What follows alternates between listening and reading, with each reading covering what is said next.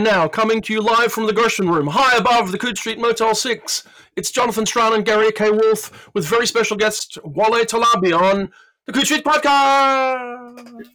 And welcome, Wole, and congratulations.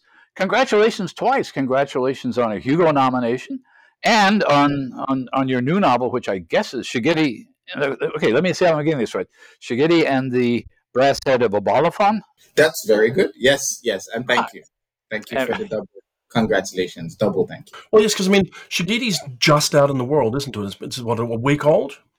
Yeah, about five days. Tuesday. Well, technically Wednesday my time, Tuesday US time because you know time zone magic. But yes, mm. about five days. So, so how has the journey been? You know, fr- from sort of you know, uh, someone who wants to become a writer to someone who has had some short fiction out, edited anthologies to now a debut novelist? Uh, long and and difficult. Well, not not that difficult. I think um, it's been interesting because I think if you go back maybe twenty years and talked to you know the teenage version of me, this would probably not be something that that you know that version of me wanted. I I, I wanted to be I wanted to be a film director. Mm-hmm. Uh, that's what kind of my that was one of like my my dreams as a teenager. I used to love independent movies and cinema, and I would try to watch everything.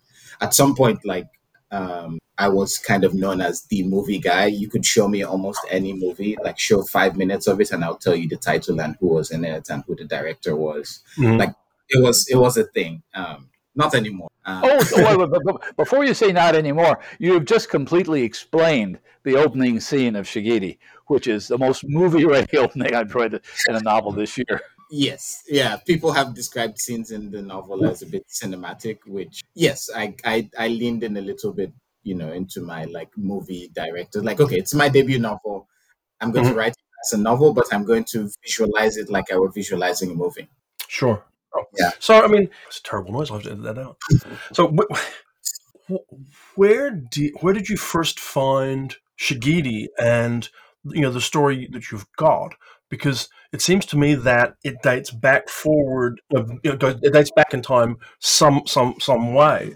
So yeah. I'm kind of interested to know exactly sort of where where you found the story. Well, three three separate places. So the story kind of came at me from three angles. The story that became came at me from three separate angles. Um, the first one was the character of Shigidi um, himself. Now, yeah. Shigidi, I mean, I've, you've you both read the book, I think. Shigidi is is basically a nightmare god in the yeah. in Yoruba mythology religion. It's still an active religion, but I'm taking inspiration um, from the mythological elements of it. Yeah. And Shigidi is basically a nightmare god. And yeah. there are typically the way Shigidi is worshipped is people make these like tiny um, statues, either of mud or wood, and it, the design it's meant to be ugly and a bit terrifying. And it's supposed to either catch nightmares that your enemies send to you. So you put it in your house or in the corner of your bedroom and it's supposed to catch and prevent nightmares, or you can send it, right? If you pray to it, you could send it basically to give your enemies nightmares yeah. um, and basically, you know, induce sleep paralysis and stuff.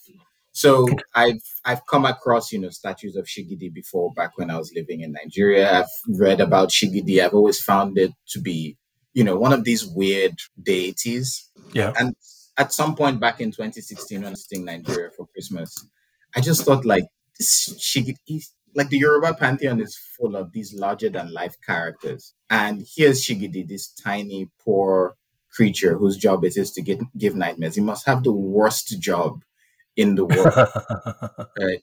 And then it started unspooling in my head. And I was like, oh, yeah, it's the worst job in the world. It's like, you know, the equivalent of basically being in a working in a terrible corporation. And then I started imagining the entire Yoruba pantheon as a corporation, like who would be the CEO and who would be like yeah. the chairman emeritus. And actually, a lot of the gods' personalities do kind of fit into that like corporate archetype stereotype. So I was like, okay, there's something here actually um, in that concept. Because I, I like a good metaphor as well. So to me, it seemed like a good metaphor to play with, with like the gods as like a corporate entity and okay. one of them having a particularly terrible job. So that was the first thing that came. The second element was the co-protagonist, basically, who's Nneoma. Nneoma is an interesting character that kind of just popped into my head one day. Right, I, I just started writing a story about a woman who meets a man in a bar, and turns out she's a succubus, and she sleeps with him and takes his soul. And she's, but she's conflicted about it, and she in the story, I allude to a lot history, but at that time, even I didn't know what that history was. I just knew she was an ancient creature and had this complex internal life. And it was only later that I started unpacking it and realizing where that came from. And basically, um, growing up in Nigeria, you, there was a lot of like Christian um, influenced messaging about, you know, women and sexuality being sure, sure. terrible thing, right? Like you have to be careful because if you go out there's these you know temptresses of the night that will you know flash you their thigh and tempt you away from your good christian wife and sleep with you and then damn you to hell or whatever. Or their spirits in disguise. And there were lots of movies that came out like nigerian movies. Nollywood loves this thing. Yeah. um, lots of these movies came out in 90s and 2000s of these kinds of women right? There's a very famous one called Nneka the pretty serpent who which i actually took an inspiration for for Nneoma from, right? Nneka and Nneoma, the names are kind of you know um, similar. Yep. And basically, I wanted to take that kind of character and invert it a little bit, like do something more interesting with it. Um, not the stereotypical, you know, just oh, you know, it's just a temptress that's going to tempt you for tempting sake. Like it's just evil with no rationale and no no yeah. life behind it. I wanted to give, you know, some more depth to the character. So I started writing more about Nneoma. And then yeah. the two of them seemed like they would make a good pair, like Nightmare God, who gives people nightmares at night while they're sleeping, Succubus, who sleeps with people and steals their soul. It's like at some point they could meet each other, which happens in the book. Right. So I, I wrote a short story um, called I Shigidi, which in which that happens. And it some of that story makes its way into the book. It's one of the of course yeah, it's one of the scenes in the book. And then the final element that kind of sealed what became this novel was um, back in 2018 when I went to the Caine Prize ceremony in London. I uh, I went to the British Museum, and I had been to the museum before because I used to live in London. But going back at that point, maybe it was just you know my state of mind at the time. I just felt deeply uncomfortable with everything. Um, yeah. I did not enjoy that museum visit at all, and it just felt like seeing prisoners of war a bit. It's like yeah. someone was taking me on a tour of a prison. And, you know, I just kept thinking like I would like to just break everything and, you know, take them back to where they belong, or at least ask the people that have the strongest cultural ties to all these things. Like, do you want this to be here? Do you want to keep it? Like, take it back. And so that kind of feeling, you know, I knew I was going to write a story about a heist at the British Museum because that was the feeling I had. But then I thought, oh, actually, make it a supernatural one. And of course, Nneoma and Shigidi because I love writing about those characters.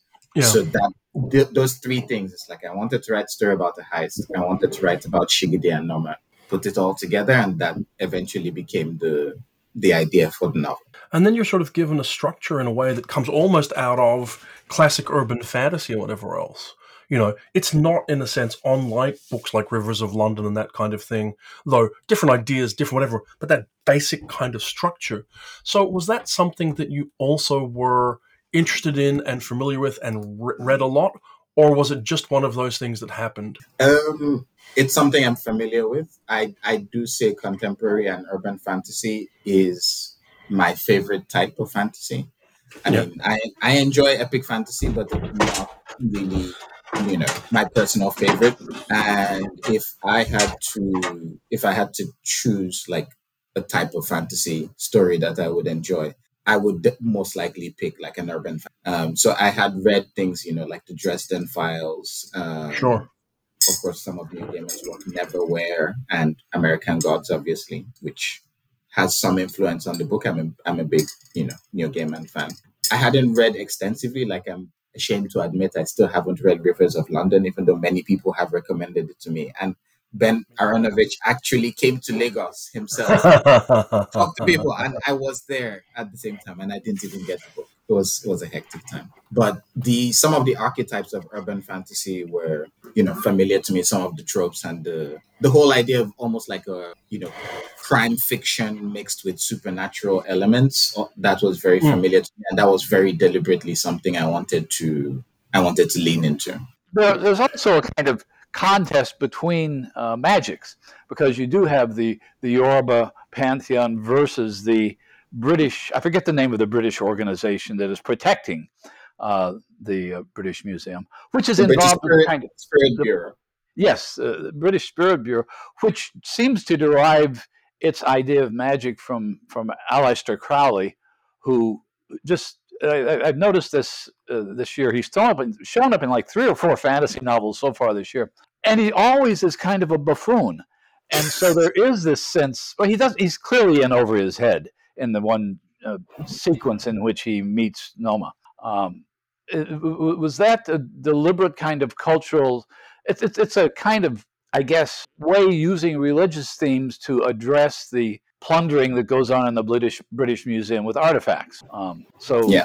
which, which, also explains how these bronze horses are chasing a black cab down the streets of London in the opening scene. Yeah, um, some some element of that was deliberate. Some of it was me just you know having fun with concepts and like trying to put in as much mythology mm. and you know folklore from different parts of the world as I could. Um, but the element of having a Yoruba, a minor Yoruba de- deity versus and a succubus going up against the British mm. Spirit Bureau, who are very bureaucratic and have yes. lots of rules and regulations about who's allowed to enter the country and how and which spirit entities can operate there.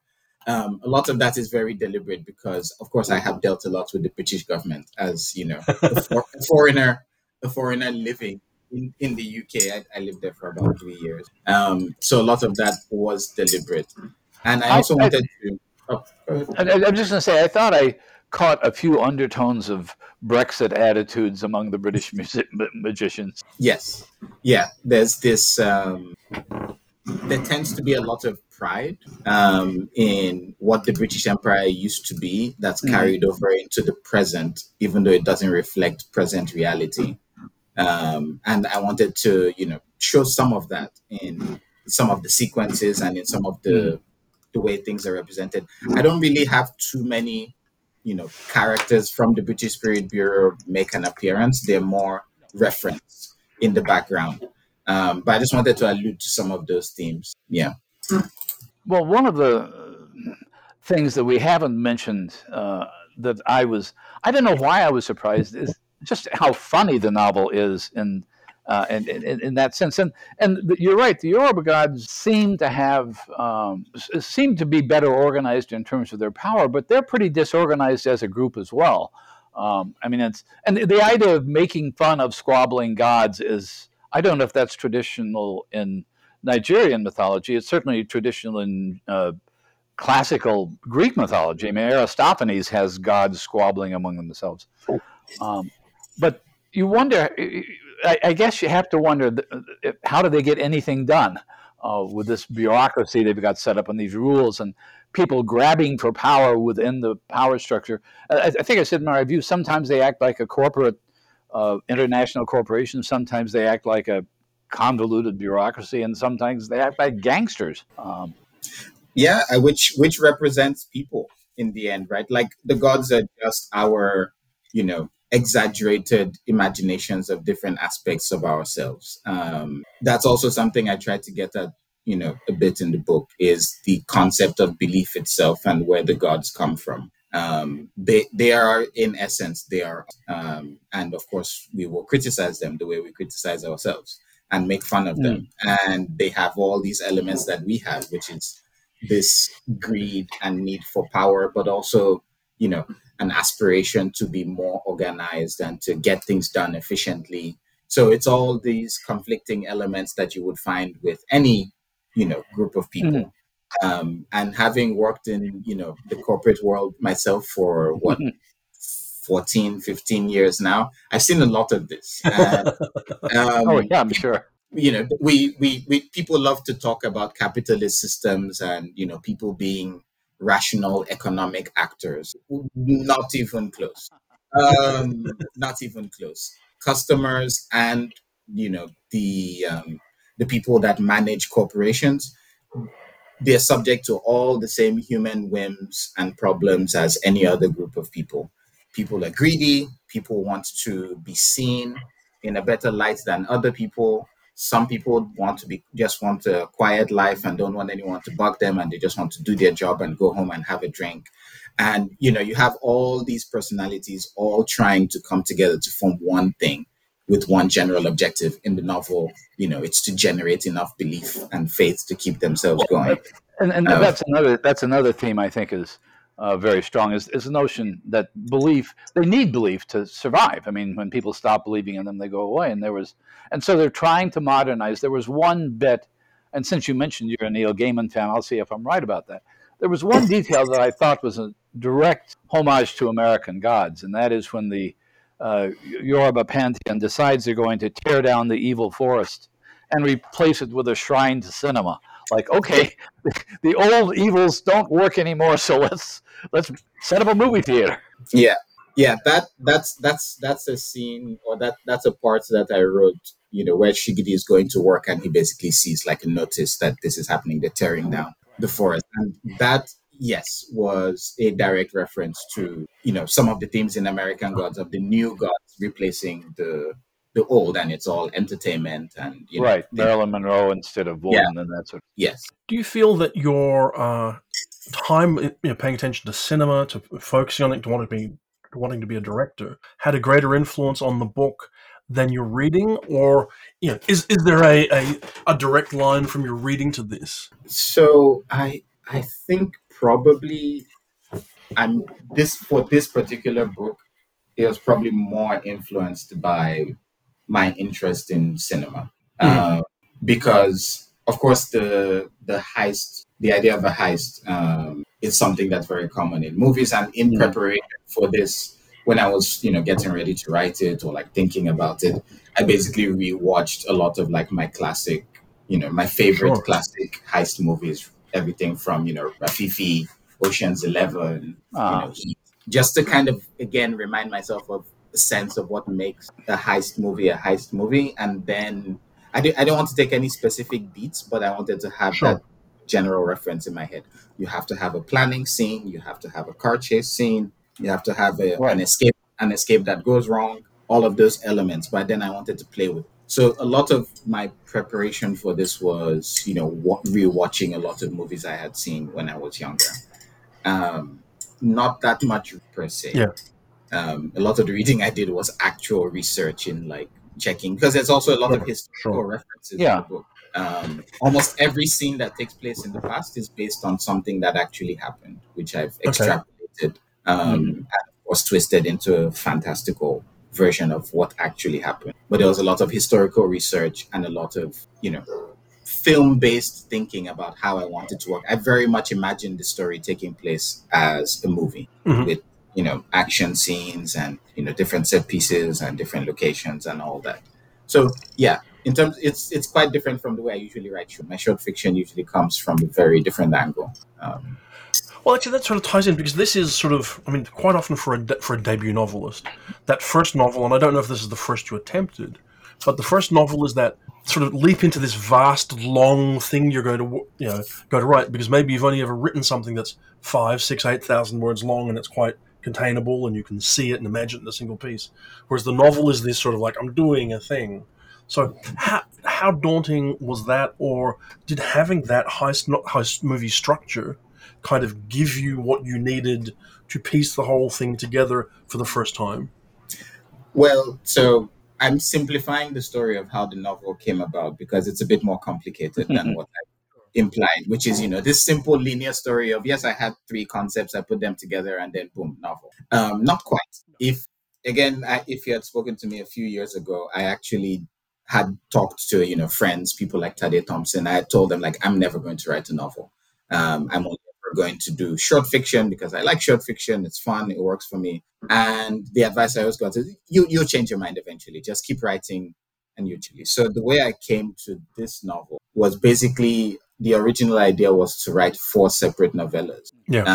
Um, and the the story of the heist was meant to be a novella. Um, mm-hmm. originally. And then I started writing it, and I just I enjoyed myself so much it became the full novel. Um, it it expanded much more than that original idea Mhm. for for just that single one novella because I had this idea of you know Shigidi and Nneoma on different adventures, one of them being the heist. Um, and then as I started to write it, I realized actually there's enough material here, and I'm enjoying writing it. And my approach to writing it was almost I treated each scene almost like a separate short story, Mhm.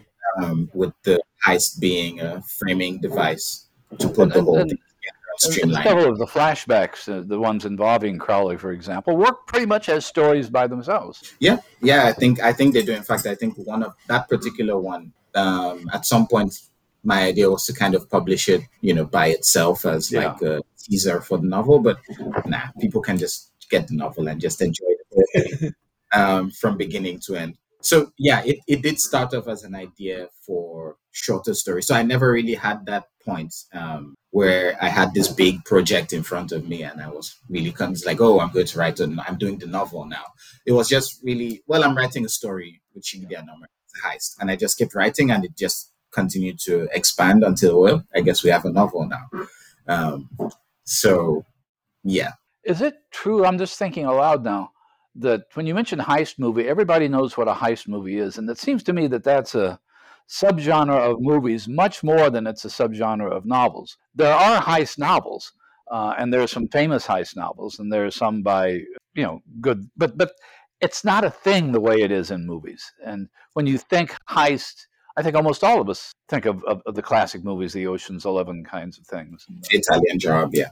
Yeah, yeah I, I think i think it's much it's much more associated with with movies as as you because I, I think you can have novels that have heists in them but i think it would be difficult to sell the concept of a novel as oh it's a heist novel because i think a lot of what makes a heist kind of thrilling and interesting is um, a lot of it has to do with with the way the way it's portrayed right? There is this idea of you're going somewhere which is a difficult location. And you know there's probably traps and there's a lot of you know difficulties that you need to overcome and obstacles and all the things.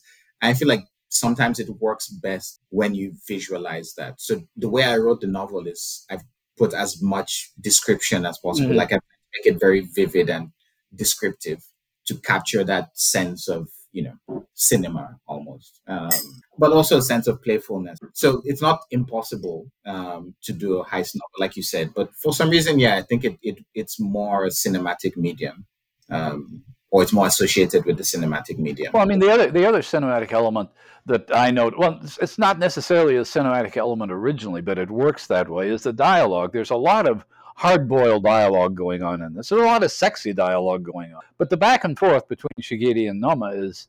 Uh, you're right. We want to see more of them interacting. I think, but uh, but a lot of the uh, complaining of the various gods uh, are. are- It, it, a lot of this has a wisecracking kind of um, affect that you get in. Uh, I don't know. You mentioned Ocean's Eleven, and I you made me think of Frank Sinatra and Sammy Davis Jr. and that whole crew, uh, just constantly one upping one another. And there's a lot of wit in the dialogue here. Well, thank you, and I I tried to capture that. It's also a very Nigerian. Uh, if you've ever you know come across a group of Nigerians having a friendly discussion, it sounds like they're about to attack each other. Um, there's a lot of like quick one-liners and shouting, and then suddenly the volume changes, and then somebody goes off, and everybody else you know joins and starts nodding and like, mm-hmm, yeah, yeah, yeah, good point, good point, and then it becomes it's almost like verbal. It's like it's like verbal combat. Um, it's almost the way we have fun, lively discussions. It's very, you know, it's about being quick witted, about sharp, about making quick cutting remarks, something that captures people's attention, makes everybody else go, ooh, and, you know, that kind of thing. So I tried to capture that vibe as well. Um, I also tried to put in as much like, you know, pidgin English, some of the local slang that people would use to make it feel more. I mean, of course, Yoruba gods would be speaking Yoruba, not, but and probably not even pidgin, but still, I wanted to give it enough of a Nigerian sensibility that people could also follow along. Actually, I mean, how important was that to you to bring into this story? I mean, obviously, you, you've got this idea of you know, the caper story, you know, this classic kind of idea of a couple of characters who are going to, you know, you know, do a raid on somewhere like the British Museum and steal something valuable, fairly classic. But how important was it to have that sense of coming from Nigeria, of having the Yoruban mythology in it? Because it seems to me that that's something that I'm seeing more and more of right now. I'm reading a lot of work that has Yoruban mythology in it, from, from here, from Suyi Davies, from Tade Thompson, from Tobi Ogundiran. It seems like that's the thing. How important was it to get that that sense and feeling into the story and to get it right?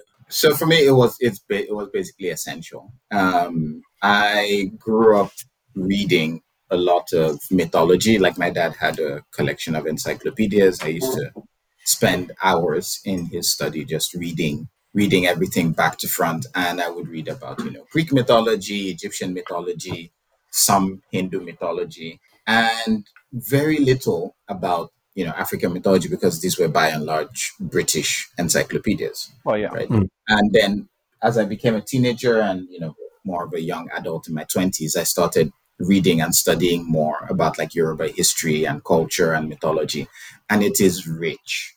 There is yeah. so much history. There is so much about the um, about the culture that is expressed in many different forms the art, the technology, the complex religious system um, that we use.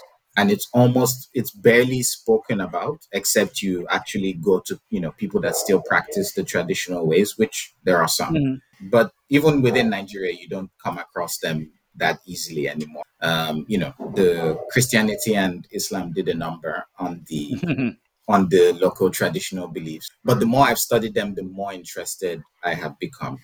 Um, you know, even just the folklore alone. Sure. I think I think some of the folklore is what survived the most, and which is what you're seeing a lot of stories from is people taking that. But there's a lot much deeper. So I I, I always wanted to use Yoruba mythology and the pantheon of Yoruba gods in particular um, to tell stories and I, I try to actually put them a lot in as many stories as i can so uh, if any if you feel like it if you go back to almost all my short stories even the science fiction ones whenever there's like a new concept or some technology whenever i give it a name the name is almost always a reference to the yoruba pantheon mm-hmm. um, is, is, is, there, uh, is there a delicate balance you mentioned earlier in the discussion uh, that there are they're, they're still practicing Yoruba, uh, who regard this as a religion and not as a mythology.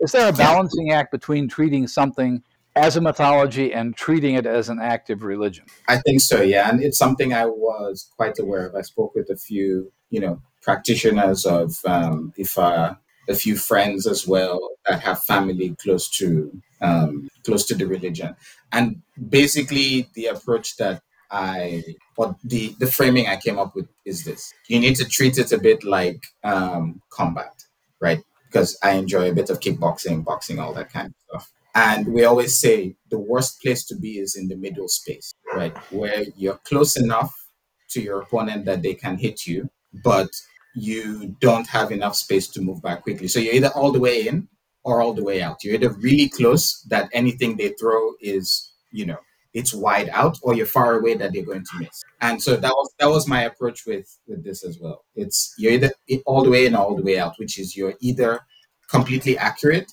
or you make it very clear that you're not being accurate and it's more of an insp- inspired by ah, okay. as opposed to this is representing the actual religion. So I think some of that is why a bit the novel is a bit funny. It's a bit irreverent in that sense to make it clear that you know this is not the representation of the actual Yoruba gods. Like no Ifa practitioner is going to mistake my version of Shango for the actual Shango, right? It's inspired by you know some mm. of hmm. the, and the personalities that the, um, that Shango is meant to have, but obviously Shango is not the CEO of a company, right? Yeah. And, um, it's not trying to kill the other gods. So well, we should, so, we should pro- pro- probably mention that in, in, the novel we do get glimpses of other pantheons, of other uh, mythologies, and they don't seem those gods don't seem much better organized than the Yoruba gods are either. So basically, religion is um, well, it's an organizational problem, isn't it? I mean, how do you deal with gods that are competing for authority within what's becoming more and more like a corporate structure. Yeah, and it's again, it's it's the same with people, right? We we continuously struggle to you know maintain corporations, nations, you know, social groups at every level. There is disorganization. I mean, I don't know a single person that would not that would not complain about their local politics um, mm. or you know their local business leaders right? Or the way their com- the company they work for is being run, right? Management is always messy, opaque, difficult to understand, taking weird directions, doing things that seem counterintuitive. So I, I wanted all that to be reflected across all religions because I, I think at the end of the day, it's kind of all the same. Um, the details vary, but the foundation is the same. I'm kind of curious. I mean, you're 10 years away from having lived in uh, Nigeria, at least 10 years from what you said today.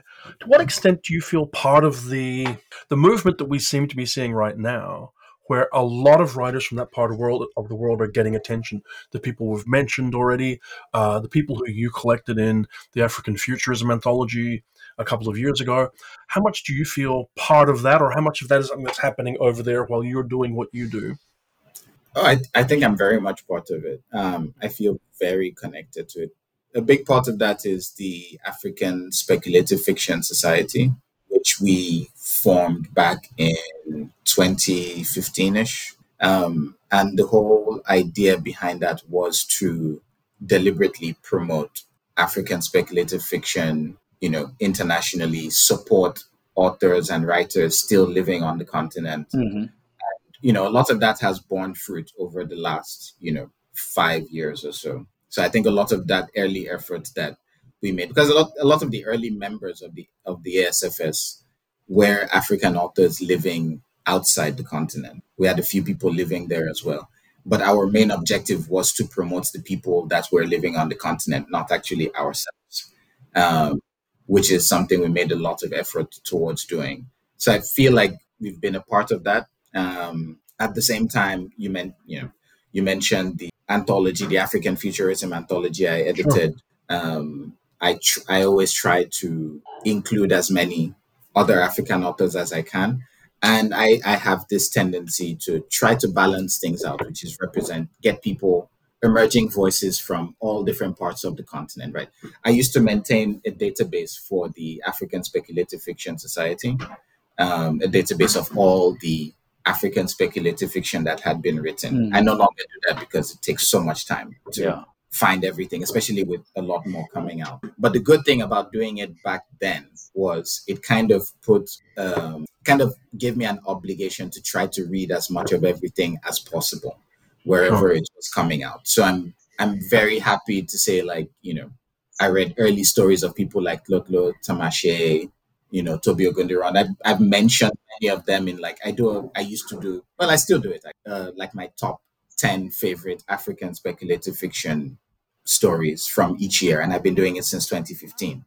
And if you kind of go back and look at that top 10 list, um, it's it's interesting to see, you know, how many of those names from 2015 are now, you know, having novels and collections and getting a bit more international recognition almost I, I feel like almost always I find people like a year or two just because just before everyone else does. So I feel well, connected I, to the. I, I, I remember, uh, I think, uh, in reading the African Futurism anthology, that at that time most of the names in it I knew only from Jeff Ryman's profiles over a period of years. And it was always frustrating, uh, I think probably for Jonathan as well as myself, to read about these interesting authors from Jeff's profiles and then not able to see any of their fiction anywhere because it wasn't available. But I have another question about the African, future, African futurism anthology because Nnedi Okorafor has been very precise and very emphatic about the difference between Afrofuturism and African futurism. And was the African futurism anthology an outgrowth of that distinction, which she thinks, and I think she's made a very good point, uh, that Afrofuturism is a, a, a, term coined by a white academic, I believe, Mark Dery. Uh, it doesn't mean it's not a thing, but it means it's not the thing that she wants to talk about. Right.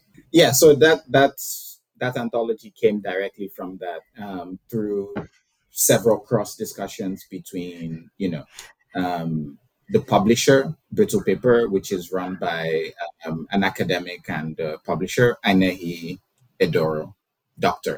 Ainehi. So between her and Nnedi and myself, we'd had a few discussions, and the, um, Ainehi basically asked me to edit the anthology because we wanted to have like an example. It's one thing for Nnedi to keep talking about African futurism and referencing it, but then people say, well, examples. And of course, you can read Nnedi's work, but we wanted to show more examples. Um, so we decided to do a relatively small anthology um, of selected stories with a clear objective of saying this is what African futurism looks like. Um, and I think it was largely successful. People referenced the book um, quite a bit. It was nominated for a Locus Award, which is yeah, nice for an an- anthology with only eight stories in it. Yeah.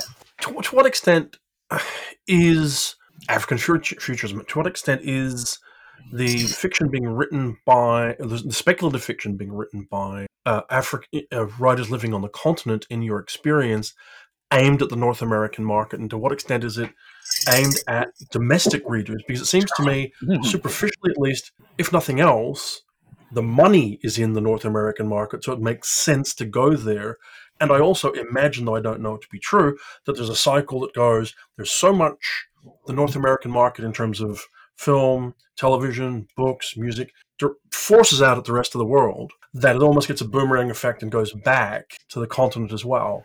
So, how does how do you feel that that work?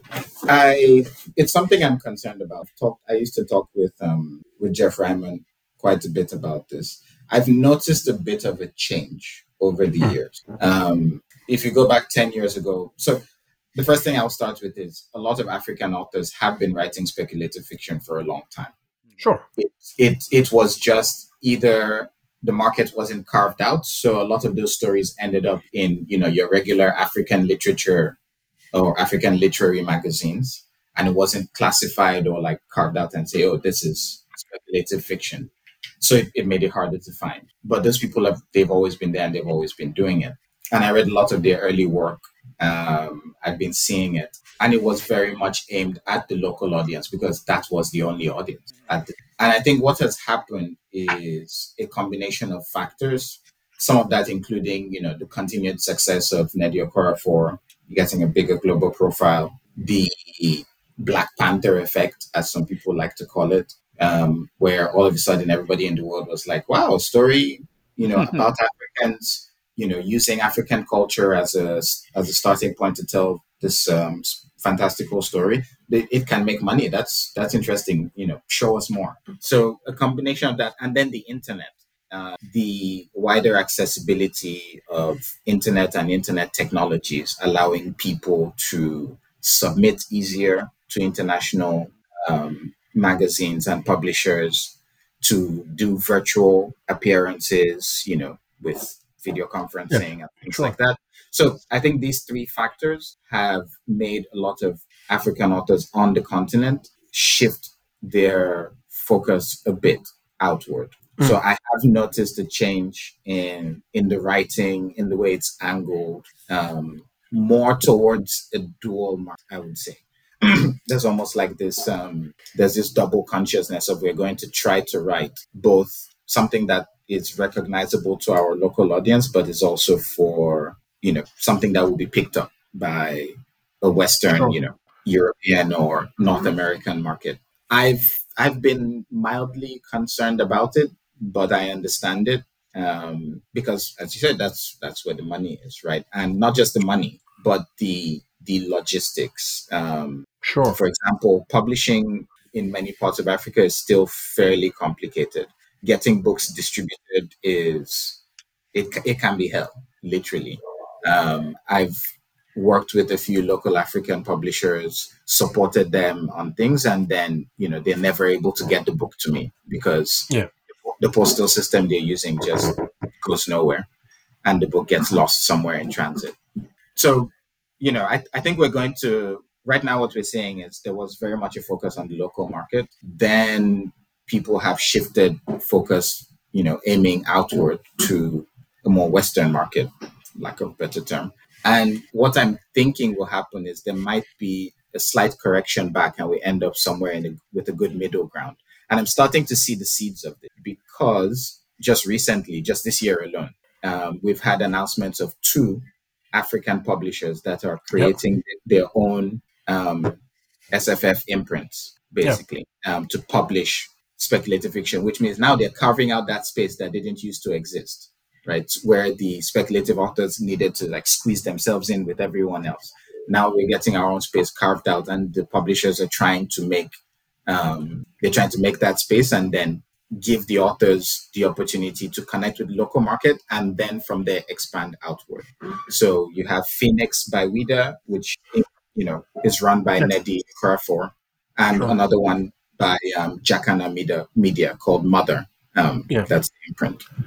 And does that open the door for a book like Shigidi and the Brass Head of Obalufon to then make the full circle back to being published on the continent? Because I mean, right now, as far as I'm aware, it's been published in North America. It's published in the the, the Commonwealth uh, market as well. But does that get it back into the continent as well? It does because we have a we have a Nigerian publisher. Um, so the book is coming out in Nigeria in September, um, September twenty first. So there is a publisher in Nigeria called Masobe Books, who they do not have a an SFF imprint per se. They publish a bit of everything, but they've published quite a lot of SFF um, material. In fact, just this year alone. Um, so, and they're doing a lot of work to try to get more speculative fiction published and recognized in the local market. So, yeah, it's it's kind of made the full circle back. Is there is there a market? Is there an identifiable SFF market? Uh, in Nigeria. I don't want to ask about Africa because we're talking about 50 different countries and cultures and languages and that. But Nigeria seems to be uh, there's a lot of writers. There's a huge population. It seems to me a likely place for an actual SFF readership to get defined. Yes, and I mean Nigeria is, I think, about a quarter of Africa. You know, out of fifty something countries, a quarter of the population is in Nigeria. So it, it does make sense that you know just by sheer numbers alone, we tend to drive things. It tends to be Nigeria and South Africa. Um, South Africa more from the infrastructure and history, and um, so there's. I wouldn't say there there is a there's a dedicated speculative fiction market yet. There is a very well established literary market. Um, Nigeria has been known for literature. In fact, living in Malaysia, sure. I get that comment all the time from Malaysian authors like, why are there so many good writers from Nigeria? And I always give the answer, well, there's a lot of us. So, you know, statistically, statistically speaking, some of us have to be good writers. Uh, but, but there, uh, one of the ironies of that, of course, is that you have uh, Nigerian writers wanting to be recognized in Nigeria and American science fiction writers want, wanting to be recognized in the mainstream to get out of the ghettos. So to some extent, you've got. I'm trying to think of an example uh, of some. Um, the old okay, Sir The Old Drift, uh, terrific novel, beautifully written, and mostly recognized as a mainstream novel. I don't think it got a lot of traction among SFF readers and and yet she seems to have made a name for herself in the literary world. That's something a lot of science fiction writers would like to do. Yeah, and you're seeing a lot of it. You're seeing more and more of it now, right? People like, I mean, Carmen Maria Machado also seems to straddle that line sure. quite well. Like Namwali Serpell herself has, you know, she's she's happy to be claimed by, you know, SFF. She doesn't she doesn't discriminate. She's very happy to receive um, recognition that way. I think it's it's always exists, and I think for African authors, there's like a double layer of that distinguishing. So you have the distinguishing between genre and literary fiction, and then in general, you have the distinction between literary fiction and African literature, which has frustrated me for so long. Because what is African literature anyway as a genre? You mean it's just literature written by Africans? Okay, why is that a genre? You know, it's just it's just it's just literary fiction by like anything else, you know. Um, but for a long time, that was a genre and treated I mean, that. Well, it is, and I, have had this conversation with Nnedi more than once. Um, that a, a, lot of African literature that gets canonized in the West looks like Western literature, and I'm thinking specifically about Achebe, uh, of, of Things Fall Apart. It's a very good novel, but it reads a lot like an English novel. Uh, and I remember reading that at the same time that Grove Press was reprinting um, Amos Tutuola's novels, which are about as far removed from Things Oh, Fall yeah. Apart as you can get. And Yeah. it took decades for Tutuola to get the kind of recognition that Achebe had out of the gate, it seems. Yes, and I would actually argue like people like Amos Tutuola and perhaps even you know Kojo Laing, who is very much under recognized. They they write closer to if you were going to say African literature was a distinct thing, you know, drawn from a lot of oral traditions and or African storytelling traditions, right?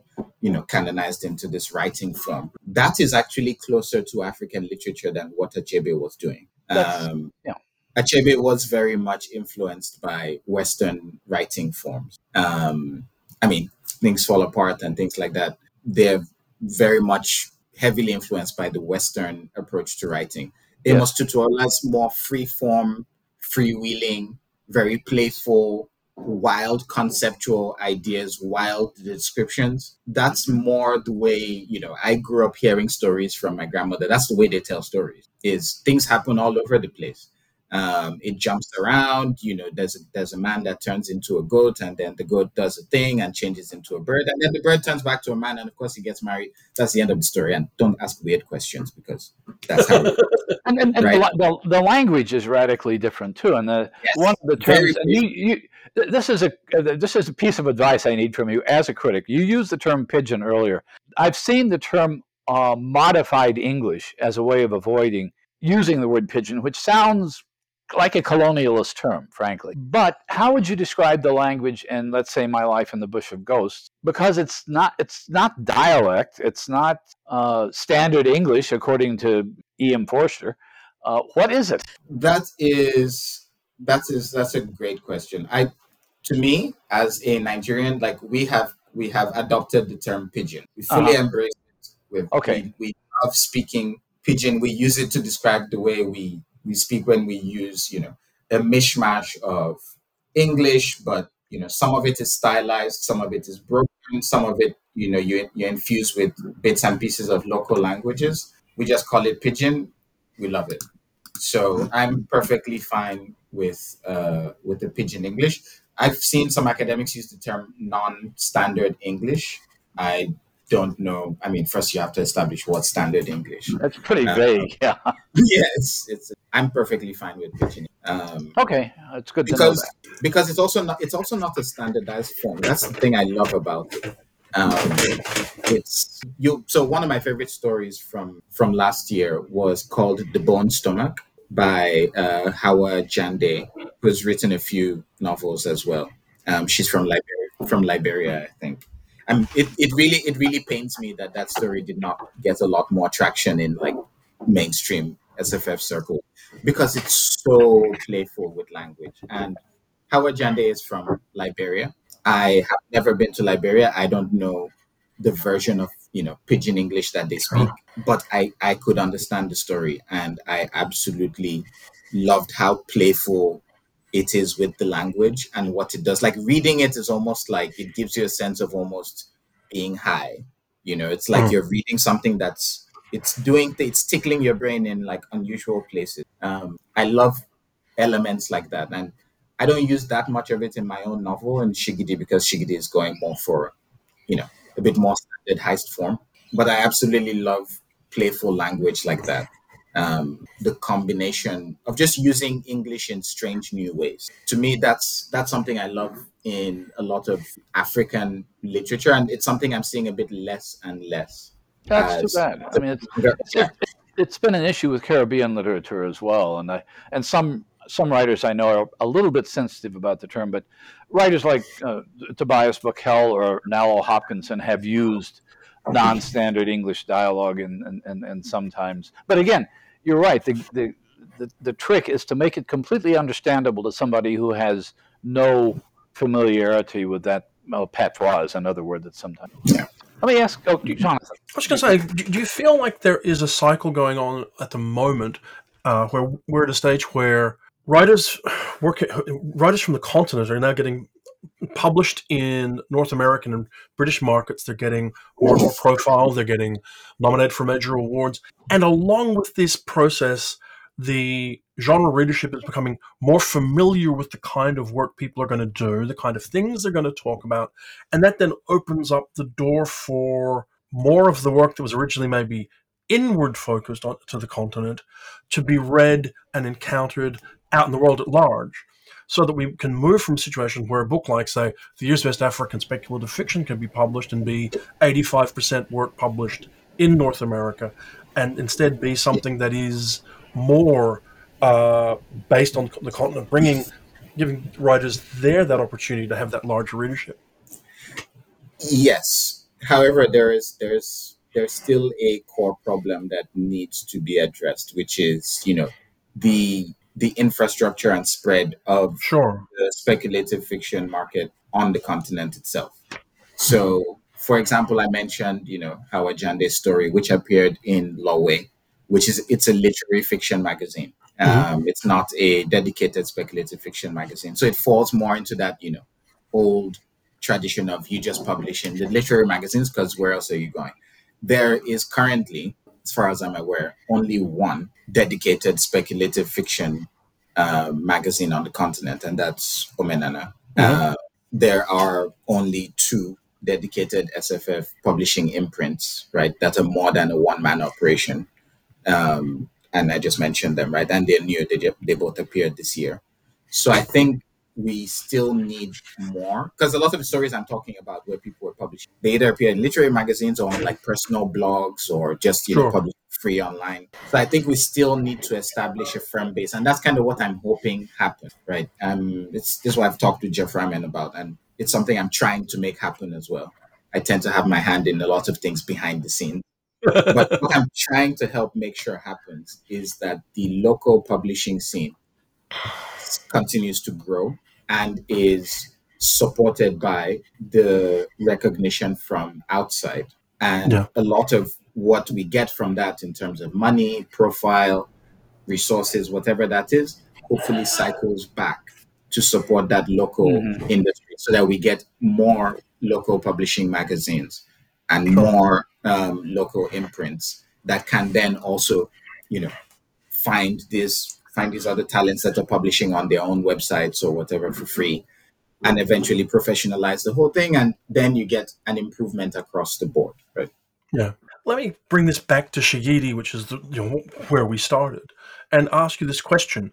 Once upon a time raiders of the lost ark came out and then it became indiana mm. jones and the raiders of the lost ark right shigidi and the brass head of a Bellerophon, Obalufon as a title sounds an awful like it, it belongs in that space to what extent can we look forward to seeing more of Shigidi in future capers and heist novels? I will say I'm cautiously optimistic in yeah. the sense that I, I already have an idea for a sequel, right? I mentioned the idea was to have several adventures sure. with Shigidi. Yeah, yeah, yeah. Um, there, there should be at least one more. Uh, details of that are being finalized, but I would, you know, cautiously optimistic that yes, there should be at least one more Shigidi and Nneoma adventure. Um, yep.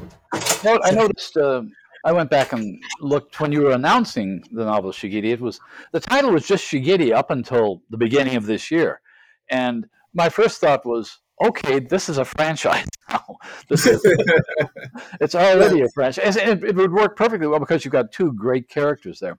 But yeah. I, was, I, mentioned I mentioned at the beginning that you've got a, a, short story out just a couple of months ago in Lightspeed, Saturday's Song, which and Shigidi is showing up in that again. Not yeah. a little bit darker in that one. I um, yes, yes, but it does explain some of Shigidi's backstory. Yes, it um, does. Um, just a little bit, some of his mental and, state. And, and, uh, I have to, since you've already mentioned that you like Neil Gaiman, I can't help but notice you have a story that's narrated by days of the week and Neil has a story that's narrated by months of the year. Of the year. October in the chair, yes. That's right. And so, it's a great device. Um, oh, it is. It's wonderful. And the funny thing with that is, um, my this is like the third story I've written with that device. The first one I wrote a long time ago. Um, it's called Thursday, and it appeared in the Kalahari Review, which is like a local African um, magazine. And it was after I had written it and I had sent it into the magazine, I was talking to a friend, like, oh, this is going to be published. And when I described the idea to her, she was just like, oh, yeah, that sounds like October in the Chair. I was like, oh, oh, okay. So I went out and got his um, his collection. I think it was in which one was it? Was it um, Smoke and Mirrors? No, Smoke and Mirrors. It was, it was originally in a, a, a, collection of Bradbury tribute stories. Um, yes. Um, yeah. It's collect- yeah. I, I, I read it in his collection. Yeah, Smoke and Mirrors. I think we after it Thursday, and then I was like, wow, okay, it's a it's an it's an interesting idea. It's cool. It works. Okay, now, and I just, another, another quick question about that story because, uh, and I know that I'm coming to all of this with, uh, with my own background, mostly in, in, in Western culture. I did take a one credit hour course from the Open University in Yoruba culture and mythology. And to be honest, that was decades ago, and all I remember is that that game of Ayo is way more complicated than I thought it was going to be. But there's a description in the story of I, think Shigidi sitting on somebody's stomach, crushing them, and the description of the small, gnarled figure looks sounds exactly like Henry Fuseli's painting The Nightmare from about 1790. I don't know if you've seen the painting or not, but it's a monstrous little creature sitting on the chest of a young woman, you know, lying back uh, in, in, a swoon. And I, I, actually enlarged it because I thought you've described that figure from the 1791 Swiss painting uh, with remarkable accuracy if you've never seen it. I have not. Okay, uh, well, Fuseli, F U S E L I, The Nightmare. I will I will look for it because yeah. actually when when I first published the short story with Shigidi, the one called I Shigidi, there's a piece of art that accompanied it, um, which I don't know where they got it. It looked like a reference to um, it, it looked like a reference to some kind of classical art, so maybe that was it. I I would need to check. Actually, I'm I'm just right now. Oh no, it's not. Um, no, but that's that's remarkable. No, the, the the description of Shigidi sitting on someone's chest literally comes from the way that the way in Yoruba culture, the way it's believed that Shigidi kills people when you send him to give your enemies nightmares. He would literally sit on their chest and press out their breath. Um, and that is, That's... so I wanted to describe that. And to me, that, that has always seemed like a kind of, uh, a kind of way that the culture explained things like sleep paralysis um, or sleep apnea, right? It's that feeling of like a weight on your chest and you can't breathe and things like that. So yeah, that's really where that description came from. But thank you for telling me about this painting. I'm just seeing it. Yeah. I just quickly want to ask you, as someone who has, you know, you've read science fiction for, for some time, how does it feel to have a book come out from a real center of the genre publisher like DAW? I mean, when I think about, I mean, I grew up with the yellow spine DAW books that were everywhere, and you know, I, I, guess I suppose, I mean, Nnedi Okorafor was published here there as well. I mean, how, how does it feel to be in that part of the genre right in the middle of it. It's actually pretty amazing. Like you, like you said, I, I read a lot of you know science fiction books growing up as well. My dad had lots of secondhand novels, a lot of which were DAW paperbacks. I read a lot of them. So it was kind of amazing to get to work with um, with Betsy on this. And to be fair to Betsy, Betsy has been great. She she had a lot of faith in in the novel even before it was a finished novel. Um, I, I would say she, she she took a she took a chance on me, a chance I don't think a lot of publishers would have. Um, so I, I hope it's working out. I hope it works out for her. But yeah, it's it's it's been a little bit surreal. It's like DAW is you know center of the genre, spine of the genre, so to speak, and um, yeah, it's slightly surreal to be honest. And also, it, maybe in another sense, also one of the publishers that also took an early chance with people like Nnedi right? So Betsy has been there since um, since day one, basically. I think you know it was quite funny when I met Nnedi Okorafor last year again in Nigeria, and I, I told her that the book was coming out. All she said was just like, "Oh yeah, Betsy is great. Do whatever she says." and I guess there must be a feeling as that sort of how does it feel to have gone from being a writer on the continent to someone who's now some time away from there you know, do you feel like you're you you are? Do you feel like there's more of a place for you in the genre that you grew up reading? Yeah, I think um, I think I I feel more connected to to genre than anything else. Like I haven't been a big part of the community. I've never really attended any conventions or anything like that. But I did grow up reading, Sure. the- as well as African literature.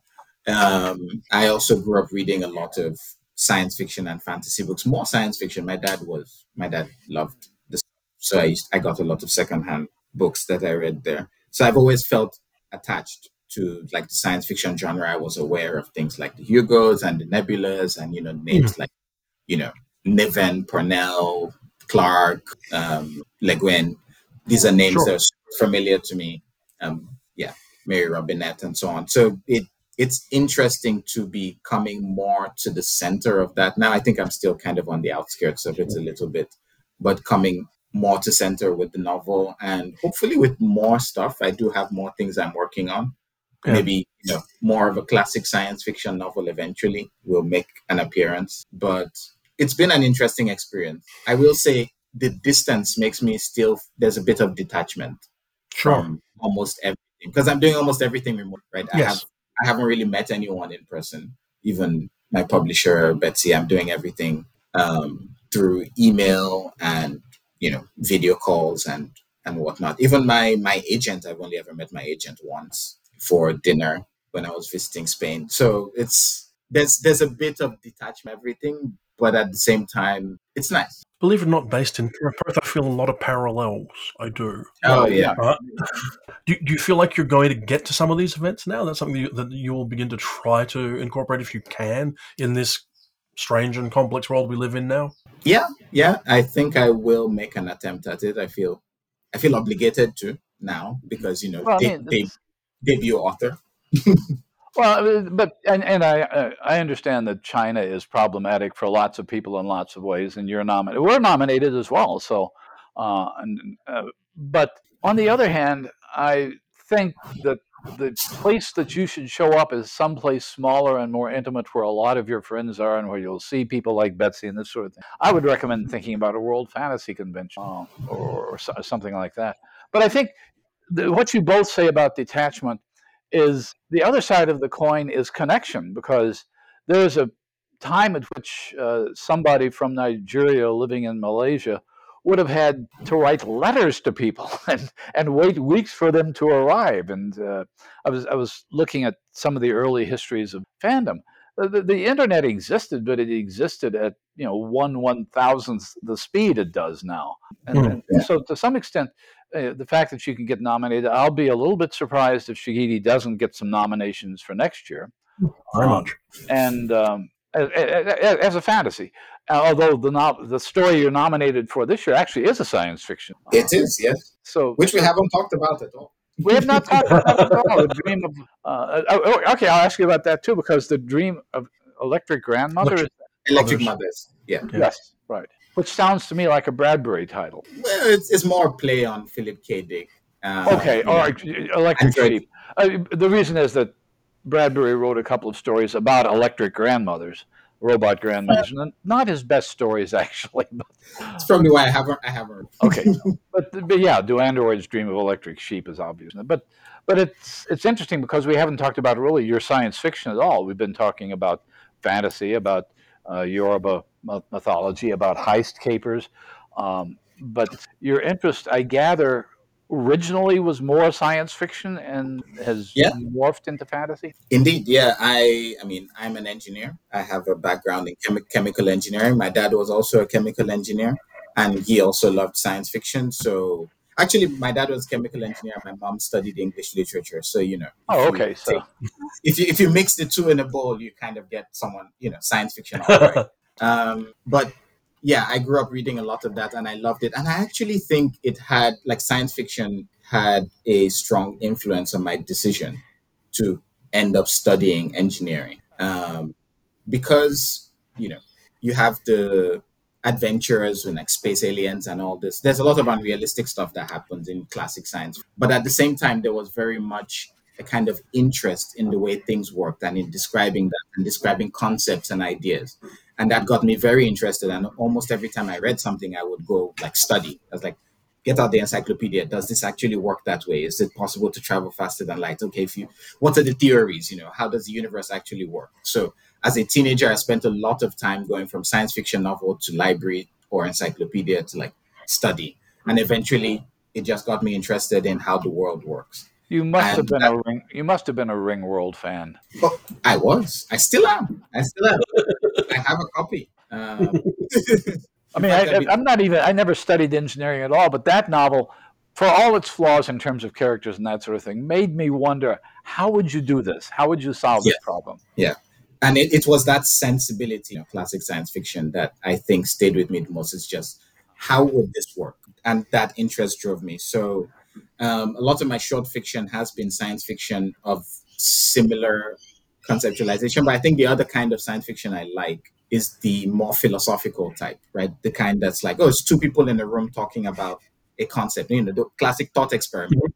Okay, two people in a room what if the world was like this? And then you just they talk about it and figure something out and then there, maybe there's maybe there's one plot twist and that's it. Mhm. like that classic style of story. Um, so those are the two things that have made it mostly into my work and a lot of my science fiction work has involved you know thinking about things like the nature of consciousness about memory um, actually consciousness and memory would probably be the two main things that i come two main themes that I come to most often. And that's reflected in my story, A Dream of Electric Mothers, Yes. which actually shares a world and characters with three other stories I've written. So clearly it's something I'm interested in because I Okay. keep coming back.